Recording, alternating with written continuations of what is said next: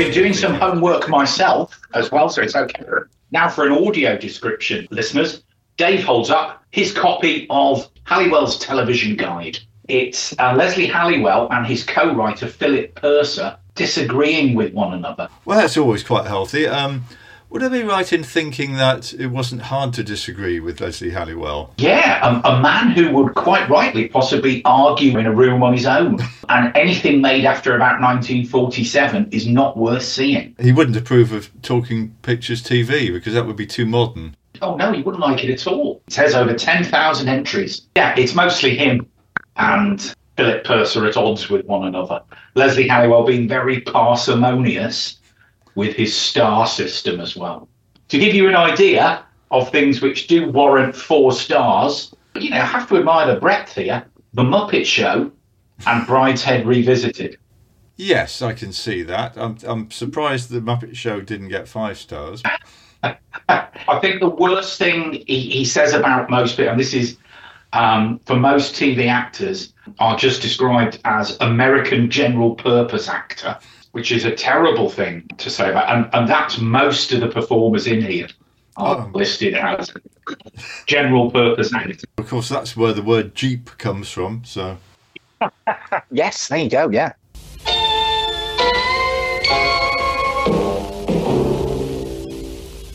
Right, hello and welcome to Rose Tinted Black and White Television. I'm Guy Morgan, my co host is David Newell. This is where we swan through the television shows that flickered across the sets of the United Kingdom from 1956, the year of the Suez Crisis, to the three day week, which ended in 1974. And actually, I've been listening to a little mini series on the Rest is History podcast with Tom Holland and Dominic Sandbrook about the year 1974.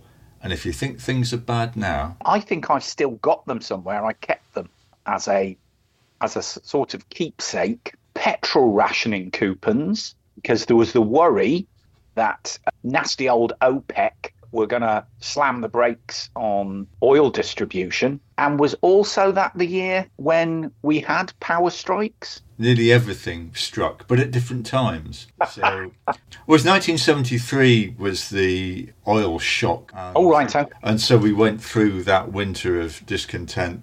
There were planned power cuts, but there were never sudden power cuts, according to Dominic Sandbrook. They happened elsewhere when the power workers went on strike. All right.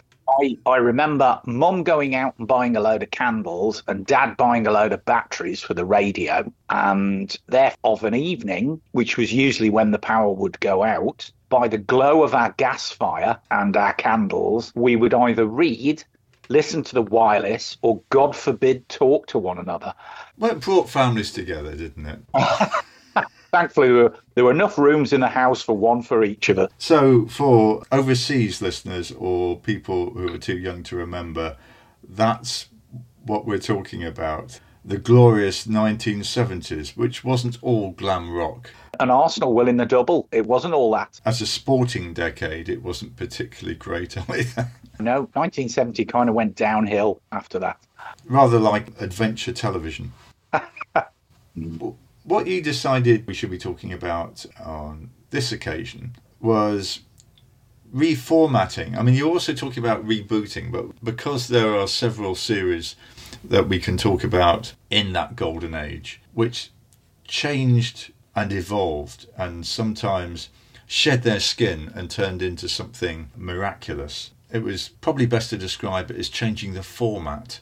It doesn't necessarily mean changing the length, though obviously that happens, but it can mean transitioning from one medium to another, as in studio to film or something like that. Also, I, I, I, suppose is, and if you remember, Guy, we were we were taught this at film school about the difference between a series and a serial. Yes, which is interesting because what would you call the prisoner? Oh, I don't know. I don't know. Um, um, to, to, to give people an idea of, of, of those differences is um, series would, would sometimes be primarily you would have um, you know the same lead characters, but you that the episodes within themselves were primarily standalone, um, and there would not be a greater sense of of continuity or bigger story arc, um, or even character arc, really in in one episode to the next.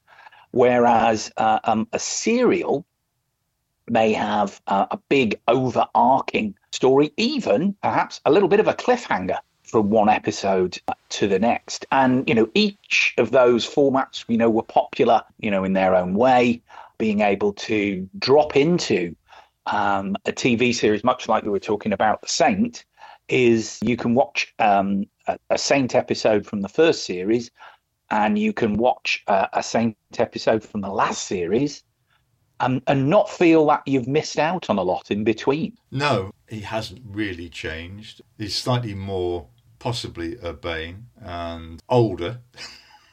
yes, older, older and more colourful because it's in colour. Going back to what you said before, I guess that's why something would sell very well over broad because you could say, right, yeah, we'll have we'll have this series the same, but we only need ten episodes or we need dozen episodes. Whereas a serial, it's like a big package deal, and you would need to buy, you know, the whole lot in order for the for the viewer to find it making any sense at all. Unless, of course, you go down the um, Gerry Anderson route, where um, series just finish I mean, this is partly the usefulness of a series which doesn't actually rely on any character journey um, mm.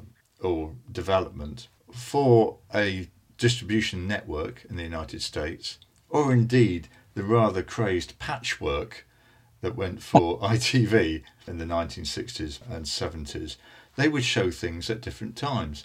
And it's obviously inconceivable that people might not want to show every single available episode of the Avengers all in one go, networked. It would have been huge, actually. But what they did was they put them out piecemeal and in the wrong order. Wouldn't really matter, would it? So much like um as like Columbo um, is great because he barely references any previous cases um, even though sometimes there may be some similarity. In fact, in Robert Culp's case, it's always the same killer. But there's there's not that aspect of self-referring, you know, to other aspects of of the series. And I suppose, you know, if we look at something where we're meant to be wedded to all nine series of it, I suppose it'd be something like the X Files, where there is meant to be that resonance and that overarching story, which they would occasionally dip into and would build up as as the series progressed. But there would be enjoyable standalone episodes, which were usually the more scary and entertaining. Indeed, because really, the nine series overarching story arc is very, very creaky, and it's a big ask. I think they fell over themselves trying to explain things and with continuity. Now, did you look up that thing called retconning. Right, retconning. Um, right. Um, first of all, because I'm doing this on my work laptop, I was a bit nervous about looking it up because it might show up on my word search. So, Guy, could you tell us a little bit what retconning is? Of course, that this may be broadcast before 9 p.m.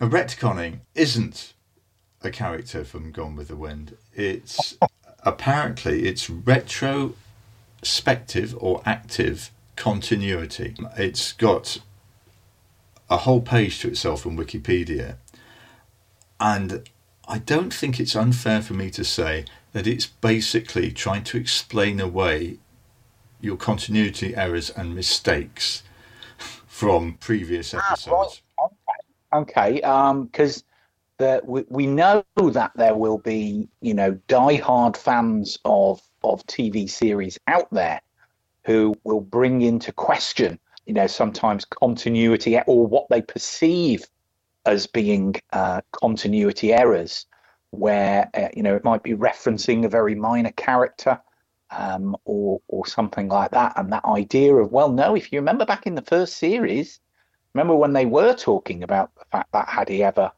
been to had he ever been abroad? He said he hadn't.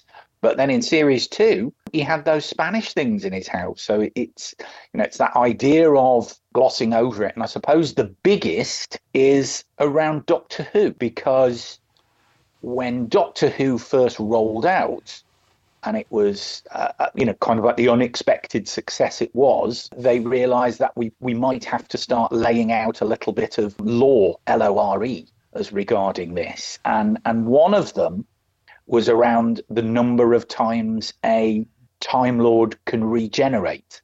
Now, that was written in the very naive black and white, um, bordering into colour 1960s, failing to project into the future, ironically, given that it's a time traveller, um, about the contrary nature of British character actors wanting to do 13 episodes and then move on to something better. Yes, and then you have to invent some woofle dust that will allow Peter Capaldi to appear, and then wasn't there John Hurt as a war doctor as well? That's right. I mean, that is the cl- classic retroactive continuity. Is it doesn't make any bloody sense at all, and the, the the ultimate expression of that is with Doctor Who that when everything gets too much, they just reboot the entire universe. A bit like your wife having a dream while you're in the shower. yes, yeah, I know, but that's that'd just be TV fantasy. That would. um, and I suppose they've done the same with the modern the modern Star Trek films as well. Yes, because there's there's always a parallel universe handy, isn't there? That yeah. You can cross over into. Um, but returning to the British Golden Age, uh, there are many reasons for series evolving. Some of it can be a change of format, or a change of production slash commissioning company, uh, a change in personnel on and off screen, um, mm-hmm. possibly higher up, or someone like Ian Hendry who just says, "I've done enough of this, I'm off," and forcing a program to be reimagined on the fly, really. Then there's competition, either domestic or overseas, and that can affect people. I mean, there is the where the Avengers was in colour was running into trouble. It was competing with the likes of Rowan Martin's Laugh-In on another network, and that had a direct impact on the kind of scripts they were writing. Also, they were making sly references, and actually not too sly really, about Batman and uh, various other uh, TV shows. And then eventually, because they're up against Rowan Martin's Laugh-In in America, the Americans pull the money, the Avengers stops. In 1969, and of course that paves the way for the disastrous decade of the 1970s. You do get series that um, also jump channel as well, um, ones that are are revived. If you look um, at the rag trade, which is incredibly successful on the BBC and launched a young Reg Varney um, upon the nation, uh, but when it came back, Sans Reg Varney, um, it was it was then on ITV and revamped. And I suppose a more modern kind of example um, was Men Behaving Badly, yes. which originally on ITV, and and they seemed disinterested in continuing with it, but the BBC picked it up with a bit of a change of cast. Yes, I, I remember somebody. It could have been the great Nancy Banks Smith saying, "Beware Beryl Vertue marching up the drive with an unwanted child." that she was going to force upon you. As it turned out, that was a stroke of genius because she was the producer of Men Behaving Badly and basically got the uh, BBC to adopt said unwanted child. Mm. And then you you've also got those very strange series, which in their first um, you know iteration are very very successful, and then much like Brigadoon, keep reappearing every now and again, and you wonder is the audience from it the first time around? So we're looking at it. Oh right, oh yeah, I remember watching the original of this. Oh wow, this is good. Um, and I suppose two big examples of that um, are Dragnet, mm-hmm. which um, really did sort of like appear every 10 years or so, um, almost mythically on your TV, and, and one which is still going in various formats, sometimes remaking the, the originals, The Twilight Zone. Yes, classic anthology series if you have brand recognition, you might as well use that again, and it's the same mm. Kind of format. And there is another reason why things might get revived, and uh, if you remember, when we were chatting briefly to David Nobbs, he explained why the legacy of Reggie Perrin came oh, into right, being, yeah. and that's because he needed the money.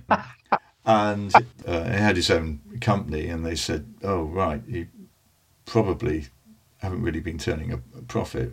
Um, what have you done that has been profitable?" And he thought, "Oh, Reggie Perrin, but Leonard Rossiter's mm. dead. How am I going to get around this?" So assemble the old team. It was mm. a bit like Hamlet without the prince. Uh, I thought.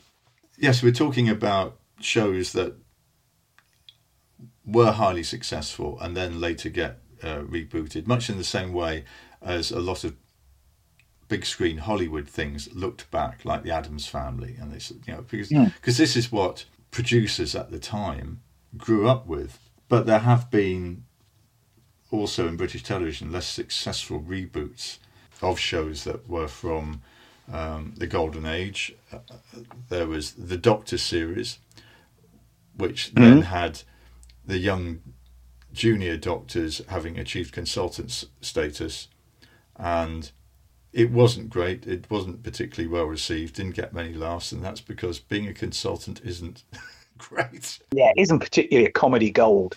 No. Um, got Dr. Finlay's casebook. That's gone through a certain number of certain kind of like iterations. But that's from uh, uh, an original novel, isn't it? Yes, yeah. So that, yeah. that's people revisiting that. There was an attempt to bring back the Liver Birds. Uh, yes. Which had also, it wasn't so much retconning as Michael Angelis being Polly James' brother rather than Elizabeth Estensen's brother. Was it done very imaginatively and just called the New Liver Birds? I can't remember. I think I blanked it out. To be honest, it's um, again. I, you know, another extension of that is you know the Likely Lads, and then you know whatever happened to the Likely Lads, which is actually better than the original. Yes, yeah, um, kind of big gap, and they also with the with the color series got a chance to do their own feature film as well, which bizarrely was called The Likely Lads. Well, we have done small screen to big screen, so yes. people can look at the archive of our oeuvre uh, and check that one out. Uh, but yes, I guess those, you know, those ones where, um, you know, a series is revived, like you said, you know, one's based on books. I suppose, you know, if you look at how BBC and ITV, to a certain degree, have mined the work of Charles Dickens, um, maybe there's kind of like a big spinning wheel which you're allowed to have a look at. And you know what? I don't think enough people choose Martin Chuzzlewit. Really don't. Really don't. It's and lots of it's set in America, so you could have loads of fun with it. You've got you've got a Boston co-production there waiting to be put out there. If I remember rightly, the American stuff Charles Dickens put in there for commercial reasons, but also because yeah. it had a very hard time in America and was extremely unflattering. yes, Kent comes off better in some of his other books. But those ones where, you know, we we revisit them, like you said, you know, whether they're based upon books like Just William, I think it was it Dennis Waterman, that naughty becapped schoolboy. Um, and then in the 70s, it coming back and launching the career of Bonnie Langford. And, and again, at about the same time, a reboot featuring Tony Vogel with Dick Barton, Special Agent, with its incredibly catchy theme tune. Charles Williams, The Devil's Gallop. Yes, I mean, you couldn't do Dick Barton without that, could you? Talking about catchy theme tunes, let's start with a series that many people might know that had two catchy theme tunes. So, two? How'd they get away with that? Was one at the beginning and was one at the end? No, one was on the first 39 half hour episodes of ah. Danger Man.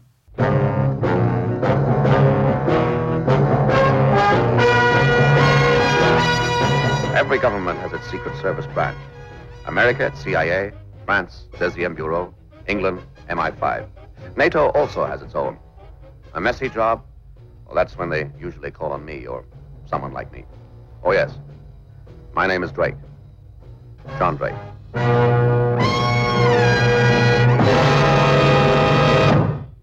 hombre secreto. And that was an ITC success. It didn't really get enough money from America for a second series, but sold very well worldwide and was probably went into syndication in America. They came back with the idea two years later, and it became instead of a commercial half hour, became a commercial hour. Well, I'll, I'll allow listeners to work out the different changes. This is the first series, and this is the accent that Special Agent John Drake employs. Professor Nadia Sandor. I'm very intuitive. My extrasensory apparatus is highly developed and keenly sensitive to perceptions. That is why my jealous rivals call me the man with the built-in crystal ball. A clumsily phrased tribute, but fully deserved. Also, I uh, happened to take a look at the file on your desk. And in the second series, we have the famous theme tune, which is called High Wire.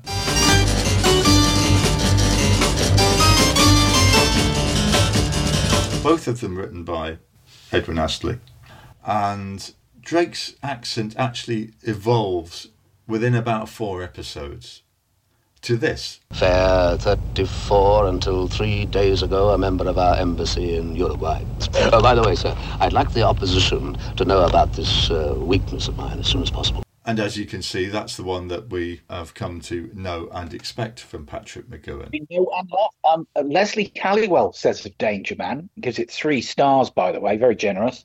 Crisp, sophisticated James Bondery with a star who had a clipped style all of his own. That is certainly true. Uh, and if you want to see that style again and again, there's The Prisoner and Ice Station Zebra. Yes, yes, all right, yes, very good. But he is kind of playing the same secret agent in that very abrupt clip style. Though the guy in Ice Station Zebra isn't nearly as um, on the ball as John Drake or Number Six would have been. That obviously made a huge difference because then you have to expand the plot. You have to put more stuff in it. It doesn't just sort of zip by. Things that we've seen before from the late 50s, like Interpol calling, Four Just Men, mm-hmm. they just crack on and you can tell an entire story and they make allusions, but you know they, they don't tend to have time to build up tension. But obviously, you can if you've got a commercial hour, then you can break that up into a three act story. So it has an impact on story, locations, um, the amount of cast members that you might have. And that was hugely successful, and they were going to carry it on into a fourth series, which was going to be in colour. And after two of them, Patrick McGoohan just said, I've had enough. Let's do something different. Yes. Uh, and indeed, The Prisoner was different, though hmm. he only wanted to make seven. And I think Lew Grade wanted 22, 24, something like that. And after coming up to in the middle of the production of the 17th or something like that, uh, or early on, Patrick McGoohan just went to see Lew Grade and said, can't think of anything more. Um, Out of things. And Lew Grade, being a gentleman, said, Well, you've always been upfront with me. Yeah, fine. And so that's why it left a lot of people confused, much in the same way as um, devotees of Lost might have felt confused. Yes. Yeah, because um, it's it is. I mean, it is that you know that very odd aspect, and I think I might have mentioned this before. And um, um, Larry David being interviewed about like the early days of of Seinfeld, when you know he said I I was really clamoring and hoping that we'd get a series out of this. I really really wanted a series. That that was my prime objective. I want a series out of this. Um, and then when it did prove popular and they ordered like 22 episodes, it was how on earth am I going to write 22 episodes? So it is that uh, um, that that really difficult thing sometimes of yes, we we want this to be a you know a, um, to be a big success, um, and then it is a big success, and then you realise, oh, but we're going to have to do all the legwork around it, and and going back to what you said before, that idea of those structures, For those of you with, with long memories, um, what used to be a very helpful guide um, when you used to watch a TV series in the 70s produced by a seemingly tireless Quinn Martin is that you would get a little intertitle to tell you that it was Act One or Act Two or Act Three, and then even an epilogue, Mm. kind of like a nice up at the end, you know, for things like the Streets of San Francisco or Barnaby Jones or Cannon or stuff like that. Um, which which kind of just like, all right, I know what bit of the the episode I'm watching now.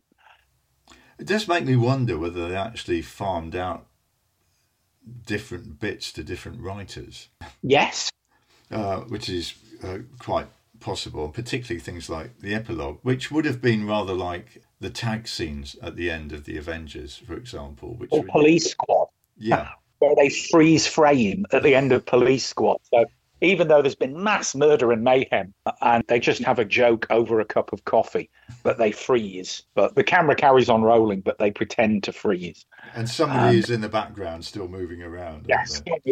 But yeah, that, that idea of of those um, standalone series, or, or the fact that I'm going to have to watch the next episode, or wait a minute, I haven't seen this for three weeks. Actually, that doesn't matter because it's it's going to be pretty much the same. And I remember this. God, this is one of our old film school chums, um, Clive Dawson, when we were both working in Germany, and he was kind of negotiating. Or his agent was negotiating, um, and he was the first writer on the Bill TV series to write a three-episode story. Right. Up until that point, Bill had they'd all been standalone episodes. Yes, I mean been- the bill is very interesting how it evolved in the, the 1990s because it, there were rules about the bill, weren't there? The, Yes, you, you had to have a copper in every scene. To start with, it was half an hour, wasn't it, or 25 minutes? Yeah, it was, you know, self-contained. Um, but you could balance it out with the uniformed officers because I think it stemmed from a one-off episode called Wooden Tops, and then you would also balance that out with with CID. And the idea is that you would you you'd sort of always feature one of those may take the lead on it, um, and there would normally be like two running threads uh, through it rather than you know based around a central crime. I like so many things in the 1990s uh, into 2000s. It all went a bit bonkers, didn't it? I mean, you had not just corrupt cops, but corrupt cops that appear to be Moriarty-like masterminds. I suppose one of the things we have to, you know, reflect back on of, you know, TV, the 50s, 60s, and, and, and 70s, in one way, we might view the fact that you're writing a piece of, you know, TV fiction, an hour long cop show or anything like that. Um, but it does take an incredible amount of skill to be able to play by those rules that you've got and but yet still have the imagination to put together a really entertaining hour of TV. You know, we it might be very easy to dismiss and say, well, there was only three channels at the time, or there was only two channels at the time, or there's only one channel at the time. Um, so people would watch it anyway. But it takes an enormous amount of skill um, to to concoct a one-hour piece of TV standalone that are going to, you know, really draw people in and then, you know, make them want to come back next week. Suppose it's like a big charity shop. You just think, well, this episode was really good. So, yeah, I think I'll have a bit of a rummage round and see what next week's is like. You know, going back to what you said before about anthology series, sometimes it would be, you know, a little bit hit and miss. Oh, yeah, Roald Dahl's Tales of the Unexpected, then Tales of the Unexpected, because they ran out of Roald Dahl stories. But going back to the bill and its precursors, Talking Pictures TV have started showing all the surviving episodes of Dixon of Dock Green. So I thought There's not "Oh, many of them. not Well, many. Apparently, there's about just over 30 out of the 432 episodes. Yikes. And of course, the one that they've got in their entirety is the very last one, where Jack Warner is virtually using a Zimmer frame. Is he about 80? well, late seventies, wasn't he? I think he. I think he's in his eighties. He, they have taken him out of uniform and given him a civilian job as a collator. I'm not quite sure what that involves. Dixon and Dock Green is quite interesting because I thought I started watching these on Talking Pictures, um, and actually, the sort of stories that they're using um, about people who may be having psychiatric problems or they touch on a bent copper. Apparently, Paul Eddington. I didn't recognise him. Uh, and George Dixon getting outraged by him having the uniform, etc. That's only half an hour. And I kept thinking, you know what, when I watched it, I'm sure it was longer than that. I'm sure it was about 50 minutes. So I went and did some digging. Through, All right, okay. Not through IMDb completely, but I went looking that there are some TV schedules that are online that you can go back and see who was doing what. And I managed to track down the transition from half an hour to 40 minutes or 45 minutes. And it was 1961. It started 1961 as half an hour.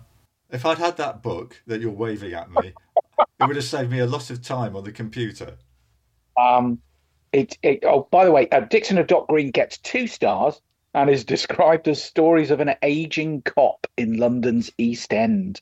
I mean, he actually started the series as George Dixon at the age that the police normally retire. Um, but anyway, they decided it was so good and they needed more room to tell a particular story that in the autumn of 1961 they extended it. And um, that's obviously what I remember. But it's when you trawl through those schedules, you sort of think, supercar? Do I remember supercar? I don't know. I would. I think that. I think in my cot, I was just left in front of the television and absorbed all this stuff. I Guy, noticed, can I ask a technical question here now?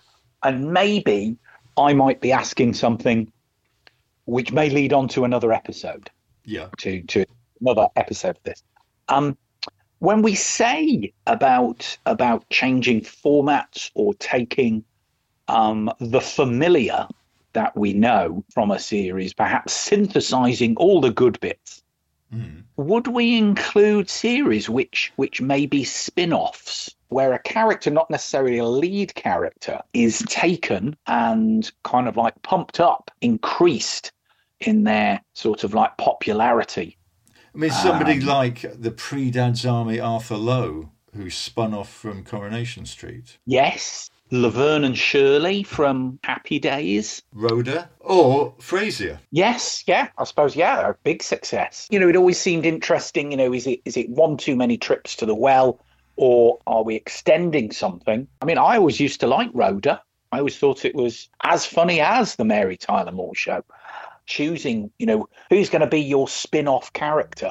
And actually, that's not the only spin-off from Mary Tyler Moore Show, because of course there was Lou Grant. Yeah, Lou Grouch, yes, as it was in Mad Magazine. Also, was there another one as well? Because there was was it Cloris Leachman's character? Possibly, I can't quite. The one who played that lady in in the Mary Tyler Moore show, kind of like spun off. I suppose what was what was quite interesting about Lou Grouch is that the series, the resulting series, um, it was an hour or, or 50 minutes, and primarily it was actually, you know, quite a serious piece of TV with a lot of serious things and storylines to look at, you know, the responsibility of of journalism. And I suppose spinning off the back of, you know, the breaking of the Watergate scandal, you know, that idea of look, this is what happens when when sometimes journalists can really get it right. The journalist is hero. Um, yeah, a lot of mileage in that. Well, back in those days, certainly. But of course, Edward Asner believed that Lou Grant got cancelled because of his outspoken political views. And he did have some outspoken political views. Um, apparently, Charlton Heston accused him of having outspoken political views. That's rich Charlton Heston, normally so quiet. and uncontroversial. Yeah. you know, come on, Chuck, that's a bit rich. You being head of the NRA. Anyway, we're kind of uh, distracting ourselves from why shows might change. We talked about the bill. I know these are kind of outside our time frame, but actually, one of the reasons why a series might struggle is uh, the death of its lead actor. Uh, and thinking of Taggart, which they managed to carry on by having a similar character come in. It remained Taggart, but I think because of commercial pressures and perhaps production cost, instead of being a three parter of commercial hours, which would mean that it's about two hours 35, something like that in, um, in length, and which allowed you to follow various red herrings. And um, it would be quite entertaining, and the characters were um, the family, as it were, was Yes. uh, very engaging, and you were allowed to empathise with them. Then it got reduced to the Inspector Morse two-hour style thing, which would have been take the ads out. That's about one hour forty, and you sort of think, okay, but it doesn't have the same depth. And then they end up with it just being an hour, a commercial hour and so that's about 45 minutes and you're riding on the back of your the familiarity that you've got with the characters and they don't really have the opportunity to have the complexity of story that they, they did before so by restricting that amount of time you can reduce the quality of the storytelling and if you're not careful if you have something that is really quite tight and then you extend it, that can get a bit soapy and padding, as in the detectives. Been showing that on on TPTV. That's right, and they the half hour ones are much better because it's basically uh, it goes back to one of your previous things about rotating leads. That Hmm? Somebody would step up to the fore and handle a particular case. Um, you would get Captain Matt Holbrook appearing, leading a squad of brave and tough detectives in a large unnamed city, uh, which is probably LA, to be honest. Leslie Halliwell described it as clean, competent cop show. That's it. That's all it says. One star, and interestingly, a little bit down the cast list, regular cast list, Adam West. Adam West, who appeared in when the TV show transferred to NBC and became an hour, Mm. and he was kind of almost a hippie, actually, Oh no, fitted into the mod squad. he was uh, somebody, a policeman who read poetry in beat cafes. He was like the Graeme Le Saux of day. Like Graeme Le Saux used to be in the English team, um, where he was always viewed with suspicion because he would usually be reading. Yes, well, instead of making bets uh, and playing three card brag. With the detectives, it started off with ABC, the American Broadcasting Company, 1959 to 1961. They were commercial half hours, American commercial half hours, which meant they were even shorter. But they were fairly tight. They featured a lead detective, pretty much uh, a different one each week. And then when they moved to the hour long thing, they decided that they needed to round out the characters, which basically meant looking at their home life and soapifying the thing. That's always that difficulty of, um, you know, if the case that they're investigating doesn't necessarily kind of keep you entertained and glued, that idea of let's have a look at, you know, people's home life or domestic situation. Um, you know, and if, if you think back, you know, to watching hours of TV, you know, Columbo, you never saw his house, um, apart from in the terrible spin off Mrs. Columbo. You never saw where Kojak lived. You never saw any of his relatives, um, apart from his real life brother um, in the series playing Stavros. Maybe, you know, our shift focus has has been that we do want to see the psychology of these characters. We do want to see those those bits of background um, about them. What's their house like? And it's that odd thing of of sometimes taking something, and I'm going back to the the Twilight Zone, which again are being shown on TPTV, or is it Legend? Sorry, it may be Legend. Yeah, I think it. it might be Legend. And if you look at it, you know, and they, they show them in the half hour slot, and you just go, you know what? This is so beautifully formed.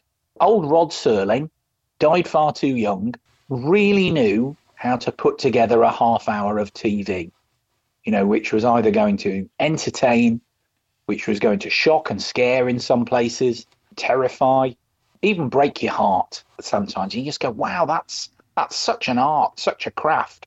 And then you wonder sometimes whether it is from, you know, the big boardrooms to say, you know what, we love this so much. We love what you're doing, Rod. What we'd like you to do it is twice as good. So write them longer. Do it for an hour. And you just go, oh, well, I don't know, you know, because these half an hours, they really, really work quite well. And it really is one of those cases sometimes of less is more, or more is less. Yes, well, you may well remember my oft told story of when I took a BBC producer uh, around the Kit Kat factory in York. Oh, right. Yeah. and there was this wonderful machine which wrapped the two finger bars at a rate of 330 a minute and the figures were mind boggling and she said oh this is the chocolate equivalent of casualty needless to say that the project i was hoping to work with her on didn't take place. Yes. The trouble with me is I'm too much of a craft chocolatier. Yes. Yeah, you have one of those fancy chocolate places in Brighton, um, like Chocker Waka Doodle or whatever it's called. So we've covered all the bases. I think probably because my knowledge base about the Avengers is, I think you could say, extensive. Um, when you talk about changing formats and the different reasons why you might want to do that, one of them we've mentioned is that your lead actor buggers off, and so therefore the sidekick, Patrick Macnee, playing a certain John Steed, has to become the lead. Then you need somebody else, Sydney Newman, who possibly with Lew Grade is the single biggest influence on popular television, I would hmm. say, in, in Britain, said, why don't we have a female partner? And while they were waiting for Honor Blackman, they got rid of a few old scripts. They imported somebody else to basically play Dr. Keel, Doctor with a different name. Then you got Honor Blackman. We talked about continuity problems. She gets introduced in terms of the first time you see her. It says, Oh, yes, I like working with her, says Steed. And then about six episodes later, she doesn't know him um, because she's working at the British Museum. And you sort of think, hmm, maybe there's a suggested running order somewhere on Wikipedia or out on the web which says if you want this to make sense, then run them in this order. Be much more rational. But then at the end of this studio, uh, and we're talking about stuff that was recorded nearly live. Um, it was pretty much in one take. Uh, they'd have to kind of run round the back, get changed, and then it would be a different time period. People would be slightly out of breath, or they'd just been in a fight and they were still shaking, and you know, close off the champagne glass um, would be wobbling a bit. And then Honor Blackman wasn't interested in moving to film. So they had to have a big rethink because film is a different beast. Well, the people making The Human Jungle didn't go to a third series. So they were basically imported to make this work. And of course, you had people like Brian Clemens uh, who were already involved and been in right at the beginning. And then you get that move to the black and white uh, Avengers, The Town of No Return. The slight misstep of Elizabeth Shepherd being hired, filmed for one, and then fired, um, or parted company, I think. And then Diana Rigg being imported, and that black and white series, I think, is the the peak because when they transitioned to colour, I think there's a temptation because there's American money involved that mm. they start to become slightly more surreal and jokey, and that is where the um, the influence of American shows like Batman come in. Uh, the Man from Uncle. There's, you know, there's, there's lots of gadgets and stuff like that. And then when Rigg leaves, the people at the very top producing the Avengers decided that it's all got a bit silly. Let's make it serious. But then the Americans decided that they wanted a say on casting. Um, and so there were three people up, and the Americans opted for the youngest of them, which was Linda Thorson. The guy who'd taken over as producer because Clemens and Albert Fennell had been sacked had only worked in studios and didn't really understand filming. I feel sorry for Philip Levene, who had been one of the writers before, because he was made script editor, but they'd basically sacked two people, and the producer was just taking on double work, basically. Philip Levene couldn't get a straight answer out of him. Went down the corridor to see Brian Clemens, who was writing on the Champions. And eventually, Brian Clemens said, You know, you should really be having this conversation with, with your producer it became clear that things weren't working. The new producer and Philip Levene got the elbow and they invited Brian Clemens back and he said, Well, I'm not coming back if without Albert Fennell. And we want to run the entire show. And so that so they were then left with some stuff that had been shot that they weren't particularly happy with um, they didn't really know what the relationship of Linda Thorson's character was with Steed. And to be honest, nobody did. The director didn't, and Linda Thorson hadn't been told either. Um, and so, one of the greatest finessing bits of managing a change, Brian Clemens still had one episode on contract with Diana Rigg. So he could invite her back, and they wrote the Forget-Me-Knot, where they actually made sense of the changeover. And I forget where the Forget-Me-Knot. I think that's it's the beginning of that um, second series, not the end of the, the previous one. But it rounds off the relationship between Steed and Mrs. Peel, and starts a relationship between Steed and Tara King, and explains who the hell she is. And it helps Linda Thorson get the idea of who her character is. And given all the kind of the problems, because she's only about 21 when she. Um, Very young, yeah, when yeah. she came that's over. It's incredible strength of character to actually withstand all of that and then carry on a series of about, I think it's something like 30 episodes, some of which are stand up as well as any of the uh, of the best episodes of the Avengers. So what you've got there is you've got changes in personnel in front of the screen and behind the screen. You've got people higher up making decisions about how they want to go and not really understanding what's made the show a success. And you've got the Americans saying, This is what we want to see, and we want someone who's blonde, which explained why Linda Thorson apparently had to have her hair bleached, and they relented when it started dropping out.